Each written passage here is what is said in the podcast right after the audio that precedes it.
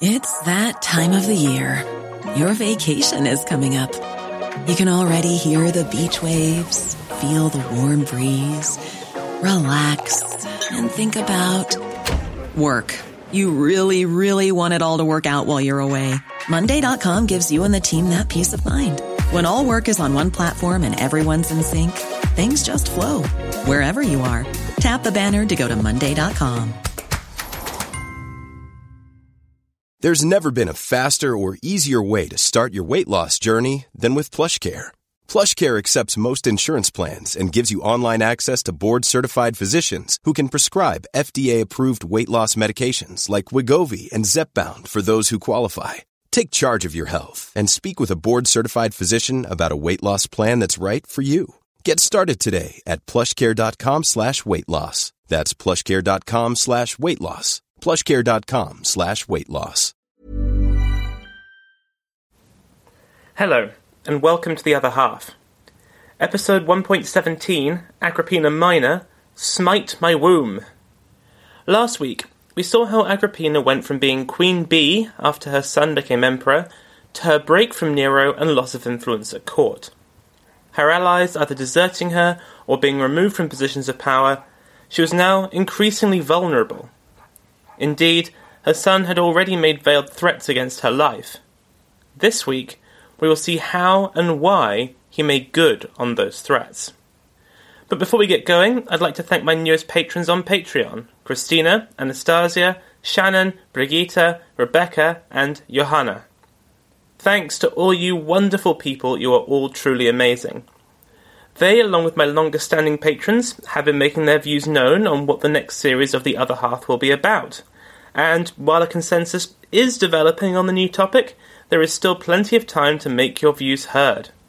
So, if you'd like to play your part in the future of this podcast, then head on over to patreon.com forward slash The Other Half Podcast and sign up. If you're new to the show, welcome.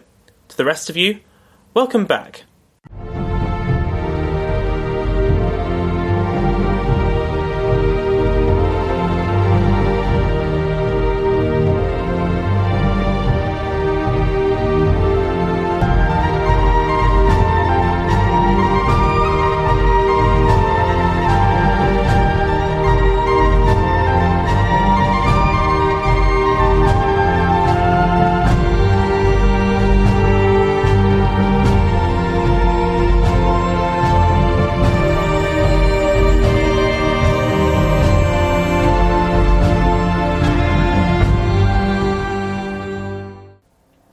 Agrippina had not had what one might call a quiet life. From the moment that her father had died in suspicious circumstances while she was still a small child, her life had been subject to the shifting moods and personalities in Rome. She had been exiled, ostracised, and caught up in treason plots. She'd lost two husbands, but always managed to survive. Finally, after all of that, she had managed to rise to the top through marrying Emperor Claudius, and, with his blessing, had managed to accumulate enormous amounts of power and influence. She had finally risen to the challenge of being the daughter of Germanicus, and ensured the continuance of his line through her giving birth to a son, and then shepherding him to the imperial laurel crown. This was meant to be her crowning glory, but, as we saw last week, her desire to rule with him, and through him, led to a build-up of resentment in her arrogant teenage son. Resentment that had led to her removal from the palace, and stripping, layer by layer, of the pillars of support that had held her in power for so long. But even despite all of this, Agrippina was still a formidable player. She was the daughter of Germanicus, descendant of Augustus and Livia, and survivor of countless crises. She was weakened, but far from finished off. For the moment, Nero and his advisor's strategy had been to edge her out piecemeal, avoiding direct confrontation. Now, they waited for one of Agrippina's enemies to strike her and then swoop in to finish the job. The initial attack, when it came, was led by none other than Agrippina's former sister-in-law, Domitia. Remember that Agrippina had managed the triple threat against Domitia of stealing her husband, inheriting his vast wealth when he died, and then causing her sister's death. Suffice it to say, they didn't get on. One suspects that she had been waiting for a long time for an opportunity to get back at Agrippina, and right now she saw her chance. She made common cause with a woman called Junia Silana, who had fallen out with the Dowager Empress after she had prevented her from marrying the man that she wanted, and then apparently overhearing Agrippina calling her a, quote, immoral woman of declining years. Together, these two women concocted a plot, whereby two of Silana's clients accused Agrippina of conspiring to replace Nero on the throne with a man called Rubellius Plautius, the great-grandson of Emperor Tiberius. They would then accuse her of planning to marry him and install herself as the power behind the throne. Then, a client of Domitia's, an actor called Paris, who had the ear of Nero, would inform the emperor of the plot and ensure that his mother was suitably punished. Paris waited until the opportune moment, that is, late at night while Nero was drunk, before informing him of the quote-unquote conspiracy. As the plotters had hoped, the emperor was thoroughly convinced of the charge and ordered that his mother be summarily executed. But the Praetorian prefect Burrus stayed his hand. He warned Nero that Agrippina, even in her weakened state, was too dangerous to be moved on in so rash and reckless a way. She had too many powerful friends, including many in the Praetorian Guard, who may prevent her arrest and then rise up against him. Burrus persuaded the emperor instead to let him interrogate Agrippina to try to get to the bottom of it. As one might expect, Agrippina came out fighting. She first came out with a classic burn against the childless Silana, saying that, quote, "I wonder not that Silana, who has never borne offspring, knows nothing of a mother's feelings. Parents do not change their children as lightly as a shameless adulterer does her lovers." Her accusers, clients of Domitia, of course, she stated, were deeply in debt, and therefore, quote, repaying an old hag for their hire by undertaking to be informers. Finally, Domitia was dismissed as someone who'd never had Nero's best interests at heart. Quote, "I should thank her for her enmity. If she were competing with me in benevolence to my Nero, instead of staging this comedy. In the days when my counsels were preparing his adoption, his proconsular power, his consulate in prospect, and the other steps to his sovereignty, she was embellishing her fish ponds." Following this counterattack against her accusers, she went on to address the various charges in more detail, saying that, yes, she was popular with the troops, but she had never used that to influence them against the emperor or foment discord in the provinces. Nor had anyone presented good evidence that she had bribed servants or officials in the palace to do ill either. She finished off with the rather persuasive argument that of course she hadn't plotted against her son because it was against her own interest to do so, as she could have no better protection than with her son on the throne. She then demanded to be able to have an audience with Nero. Burrus agreed. There, she presented her arguments again, and did so in such a persuasive way that not only were all the charges dropped, but Silana was exiled for her part in the lie. Agrippina emerged from this plot chastened, but to an extent renewed in her position as a power behind the throne. She had managed to restore a few of her own men to various official postings, and managed to keep her head above water, while many other powerful men rose and fell in imperial favour.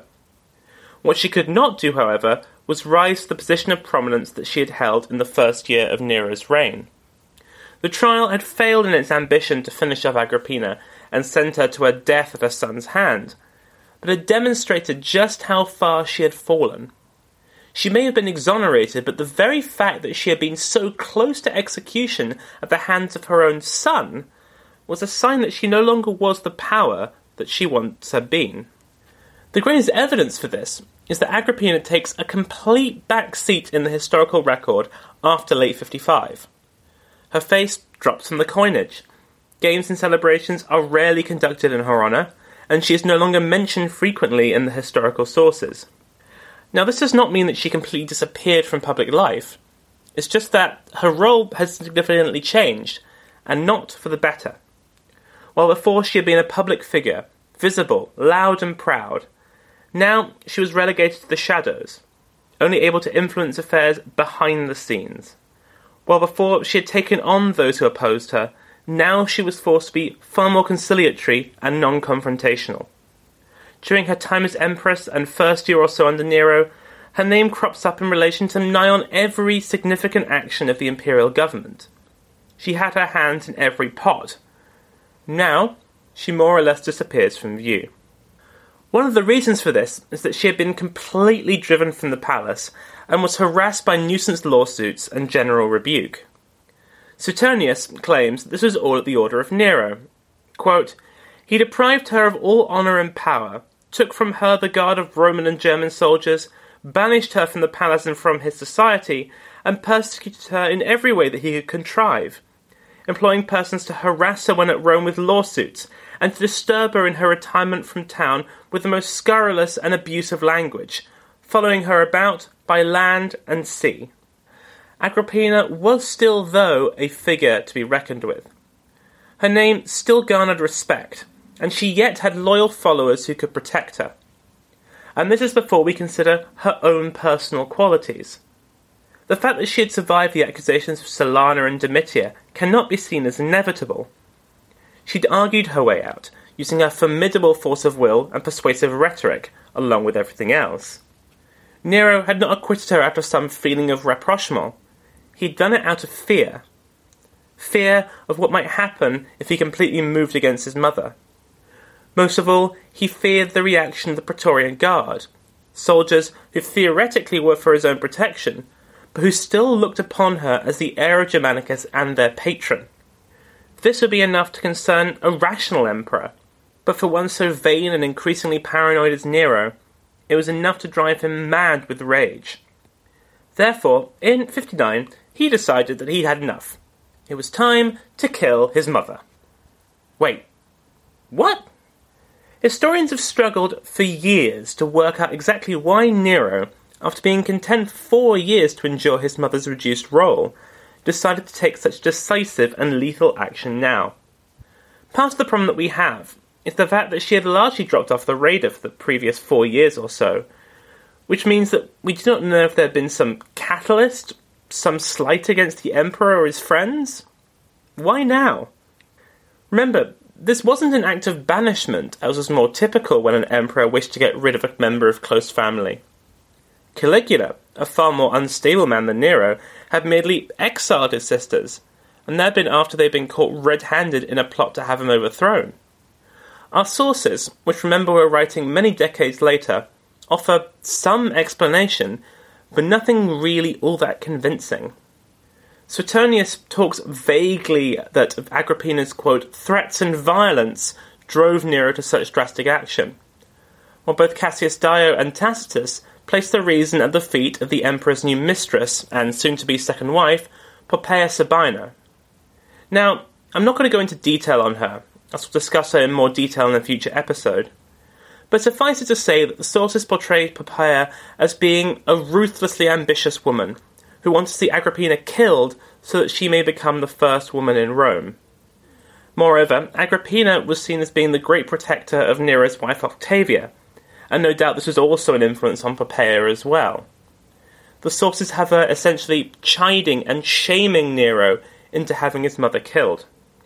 However, there are a few issues with this portrayal. First of all, isn't it just a little bit convenient that, yet again, we have the poisonous words of an ambitious woman being seen as the reason behind someone's demise? It's a classic trope, and one that's a little too convenient for me. The second reason is that it doesn't really make all that much sense, as even with Agrippina's demise, Poppaea was not able to become empress for another three years. And finally, our sources rather undermine their own credibility by stooping to the lowest common denominator of accusations, that of incest. Cassius Dio and Suetonius claim that Nero had fallen for another mistress who was the spitting image of his mother, and that Poppaea was jealous of the woman. The former writes, quote, "Whether this actually occurred now, or whether it was invented to fit their character, I'm not sure, but I state as a fact which is admitted by all that Nero had a mistress resembling Agrippina, of whom he was especially fond because of this very resemblance. And when he toyed with the girl herself or displayed her charms to others, he would say that he was wont to have intercourse with his mother." Tacitus goes much further, stating that Agrippina would present herself, quote, attractively attired to her half-intoxicated son and prepared for incest. Now, the story of the mistress who looked like Agrippina does seem to be one that has at least some truth to it, as it's hard to discount the sources when they more or less come up with the same story. But I find it hard to believe that this was a reason for Nero deciding to murder his mother. Indeed, it actually speaks to their continuing bond. It seems that mother and son were highly affectionate with each other, even in this period when they were at loggerheads. And the very fact that this was enough to see them accused of incest shows that Agrippina can't have been as sidelined from the action as some sources would have us believe. But back to the accusation against Poppaea. The issue is, while I don't really believe the jealous mistress narrative of the sources, the fact is that this is really the only story that the sources present to us. It seems unlikely that other forces at court would have wanted her dead. Seneca and Burrus were running the empire with Nero quite happily, and the same reasons that had stayed their hands over the accusations of Silana and Domitia still applied. It will likely remain a mystery why Nero has decided to commit matricide. All we do know is that, for whatever reason, that is what he decided to do. Of course, the next thing was to work out how to do it. Now, the classic method would have been to use poison. That, of course, is what carried off Claudius, but this was ruled out as being too risky. Agrippina took great precautions against being poisoned, being far more careful than, say, Britannicus, and even should something have gotten past her tasters, she apparently kept an arsenal of antidotes on her person. Nero also couldn't find anyone to take the direct route and kill her with a sword. She was too well protected.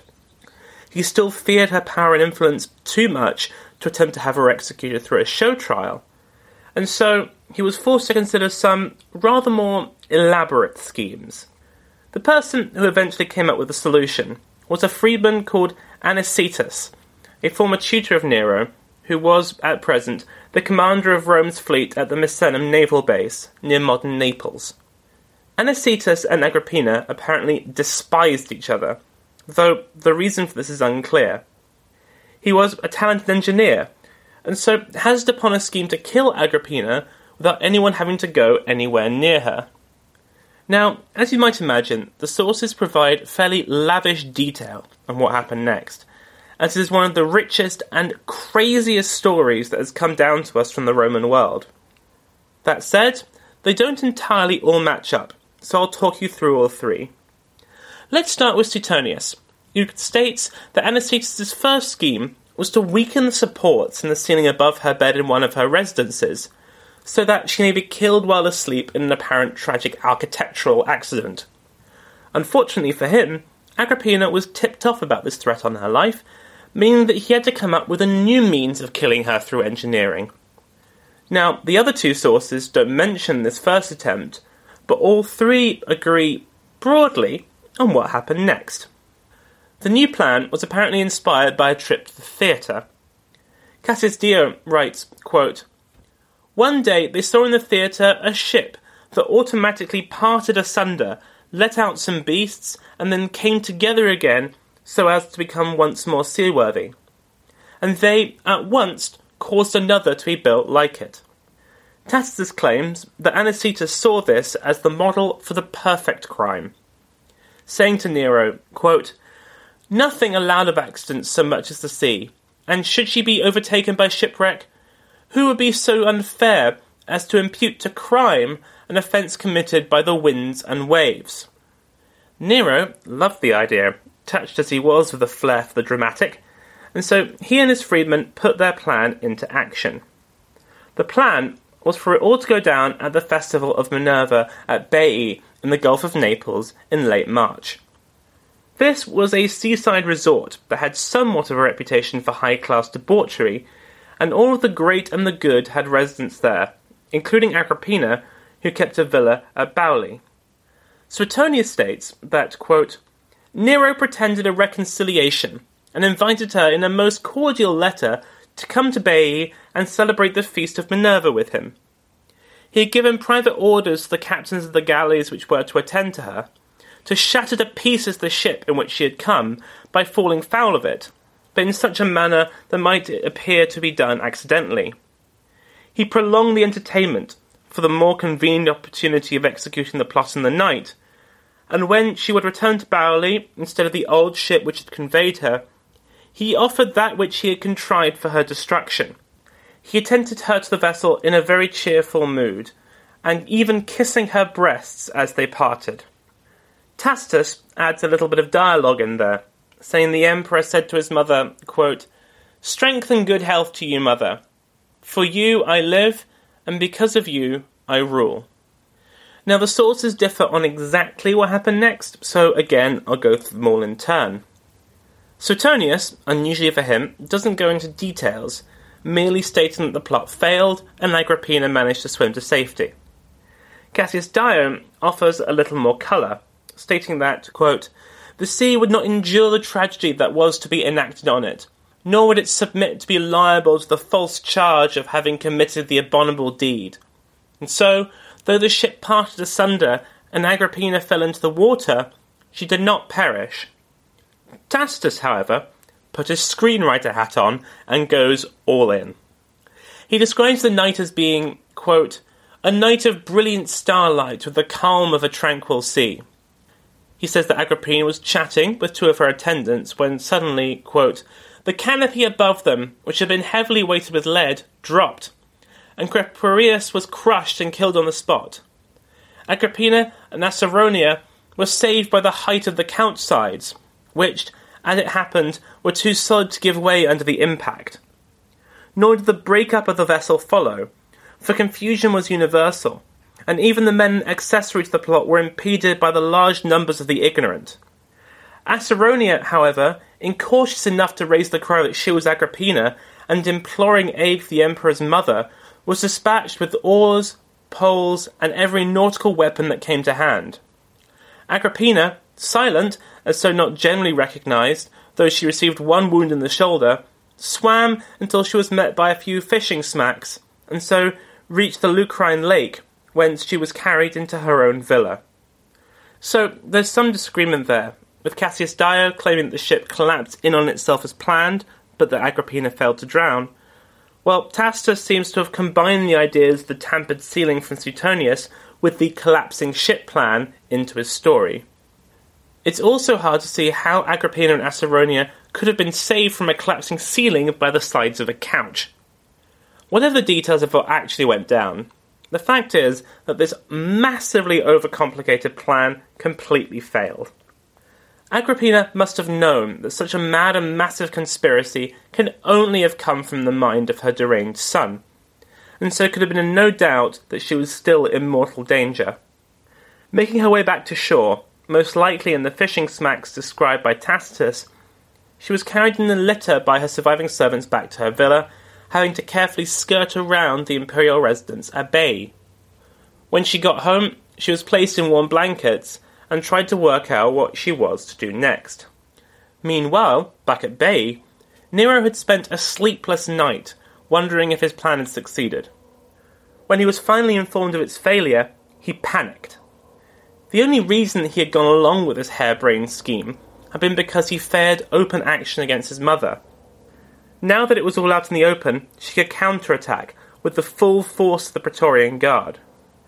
Not knowing what to do next, he consulted his advisers, Burrus and Seneca, who had been, to that point, completely unaware of the plot and were likely flabbergasted at what had gone down.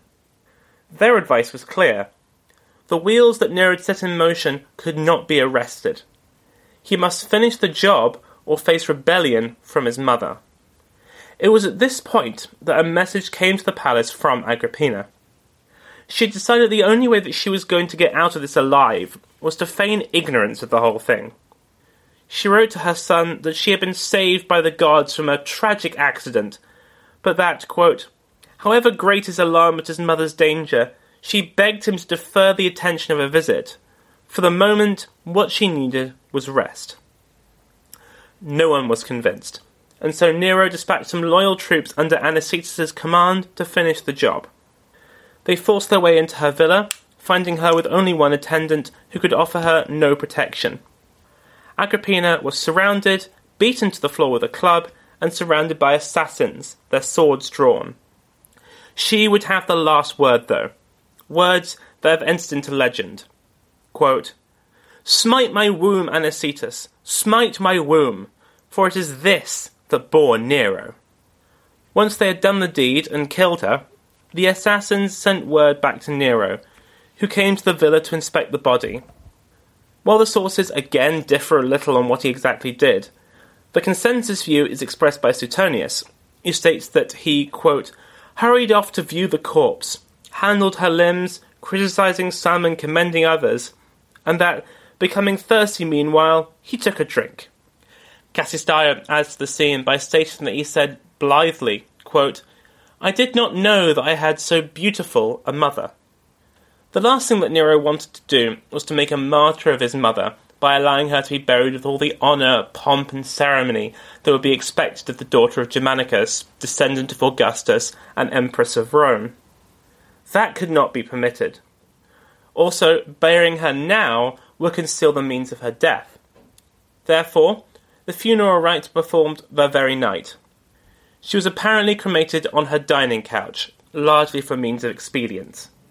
Her ashes were placed in a modest tomb nearby, which again denied her the right of being buried alongside her more illustrious family members in Augustus's mausoleum.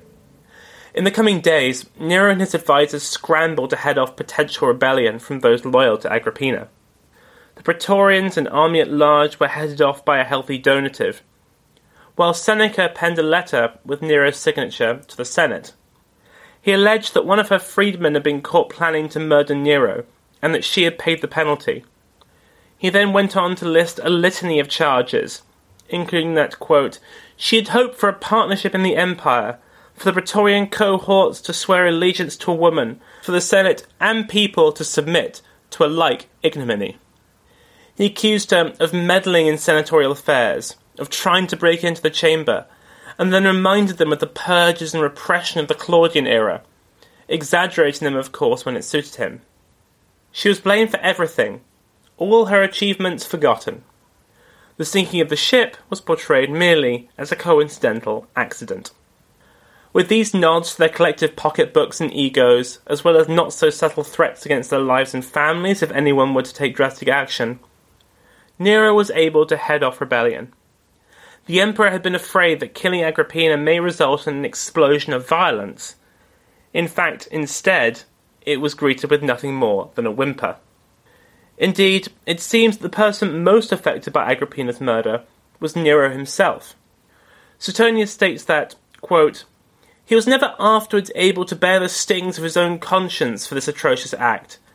He frequently affirmed that he was haunted by his mother's ghost and persecuted with the whips and burning torches of the Furies." And Cassius Dio adds that, quote, "his own conscience was so disturbed at night that he would leap suddenly from his bed, and by day, when he merely heard the blare of trumpets sounding forth some stirring martial strain from the region where lay Agrippina's bones, he would be terror-stricken." Agrippina's murder was the most dramatic act of Nero's reign to that point, eclipsing even the ruthless killing of Britannicus, and marked a significant turning point in his reign.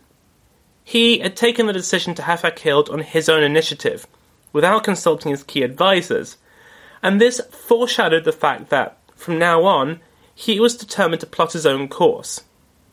We'll of course see how that turned out for him and for Rome in the coming weeks, as we look at the lives of his many wives. There was no doubt in the mind of ordinary Romans, whatever the official line, that Nero had had his mother murdered, and this is expressed through the medium of pasquinades, essentially satirical graffiti and symbolic vandalism. For example, in Roman law, the common punishment for killing a parent was to be drowned in a sack, and so when Nero returned to Rome, a leather bag was hung from one of his statues. A statue to Agrippina was covered in rags, making her look as if she was veiled, as if in mourning, and graffitied the inscription, "I am afraid, and you are not." Another statue to Nero was vandalised with "Mother Slayer" scrawled across the base. Nero would frequently find himself accosted in the streets or mocked unsubtly on stage by men outraged by his crime of matricide. What is interesting is that he tended to treat these protests with leniency. Perhaps this is because he truly was ashamed of what he had done. Whatever the case, the shadow of matricide would follow him for the rest of his life. Agrippina Minor's life has a very pleasing kind of symmetry to it, one that has enticed readers and researchers for centuries. She'd been born into the lap of luxury, but then grown up being persecuted for the misfortune of being on the wrong side of the warring imperial family, and eventually died almost completely alone. Indeed, all the highs and lows of her life can trace their roots to the actions of her own kin. Being the daughter of Germanicus brought with her fame, respect and title, but it also led her childhood to be marred by that association. She was married by her uncle, ostensibly because of her familial connections, but fear of that arguably led to her murder. And let's not forget that one of her main goals in life had been to give birth to a son in order to further the family name and making him emperor. Doing so had been her crowning achievement. But of course, it was he that had ordered her death. But all of this really forgets Agrippina's own agency, and imagines her life as being akin to being a raft on a stormy sea, being helplessly blown hither and thither by the winds of fate. She had far more control over her own destiny than that. Her birth had brought considerable baggage, but she harnessed all that was positive about it to become, I would argue, the most powerful woman in Roman history, at least for a time, and managed to weather and survive the worst that it brought, outliving her parents and siblings, who all fell by the wayside. She wasn't a saint. I certainly don't want to give you that impression. While many of the murders that she is accused of can be dismissed as being rather lurid hearsay, this isn't the case with all of them. She was responsible for the killing of her husband, and her actions and persecutions led to the deaths by execution or suicide of many others. She doesn't have the blood on her hands that, say, Messalina has, but she certainly wasn't one to cross. But what stands out to me about Agrippina is her sheer competence. She may have made some mistakes, but in general she steadied the empire at a time when it was on shaky ground. She was a true partner in power for Emperor Claudius. And then, when she decided to, she managed a masterful piece of regime change, killing the previous occupant and installing her own son, all the while smoothing the path so that there was little to no resistance. In terms of prestige and honour, there is no one in this period that can match her. Yet, in the end, she failed. She failed because the very thing that she had striven for, the inheritance of her son and the security and prosperity of her family, was undone within a few years of her death. Her son had killed her, and in time, through his actions, he will bring to an end the entire Julio-Claudian dynasty. Next time, we enter the home straight, as we delve into the stories of the wives of Nero. As one might imagine, none of them had a particularly great time of it, as the emperor descended more and more into egotism and self-indulgence.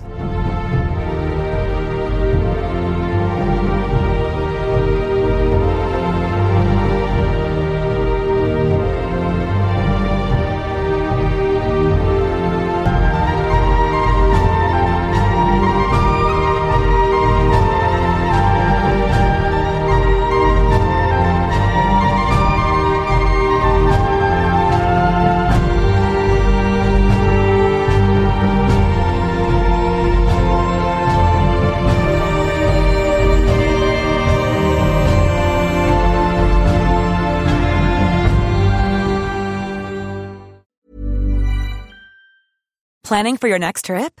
Elevate your travel style with Quince. Quince has all the jet-setting essentials you'll want for your next getaway, like European linen, premium luggage options, buttery soft Italian leather bags, and so much more. And is all priced at fifty to eighty percent less than similar brands. Plus, Quince only works with factories that use safe and ethical manufacturing practices. Pack your bags with high-quality essentials you'll be wearing for vacations to come with Quince. Go to quince.com slash pack for free shipping and three hundred sixty-five day returns. Planning for your next trip? Elevate your travel style with Quince. Quince has all the jet-setting essentials you'll want for your next getaway, like European linen, premium luggage options, buttery soft Italian leather bags, and so much more. And is all priced at fifty to eighty percent less than similar brands.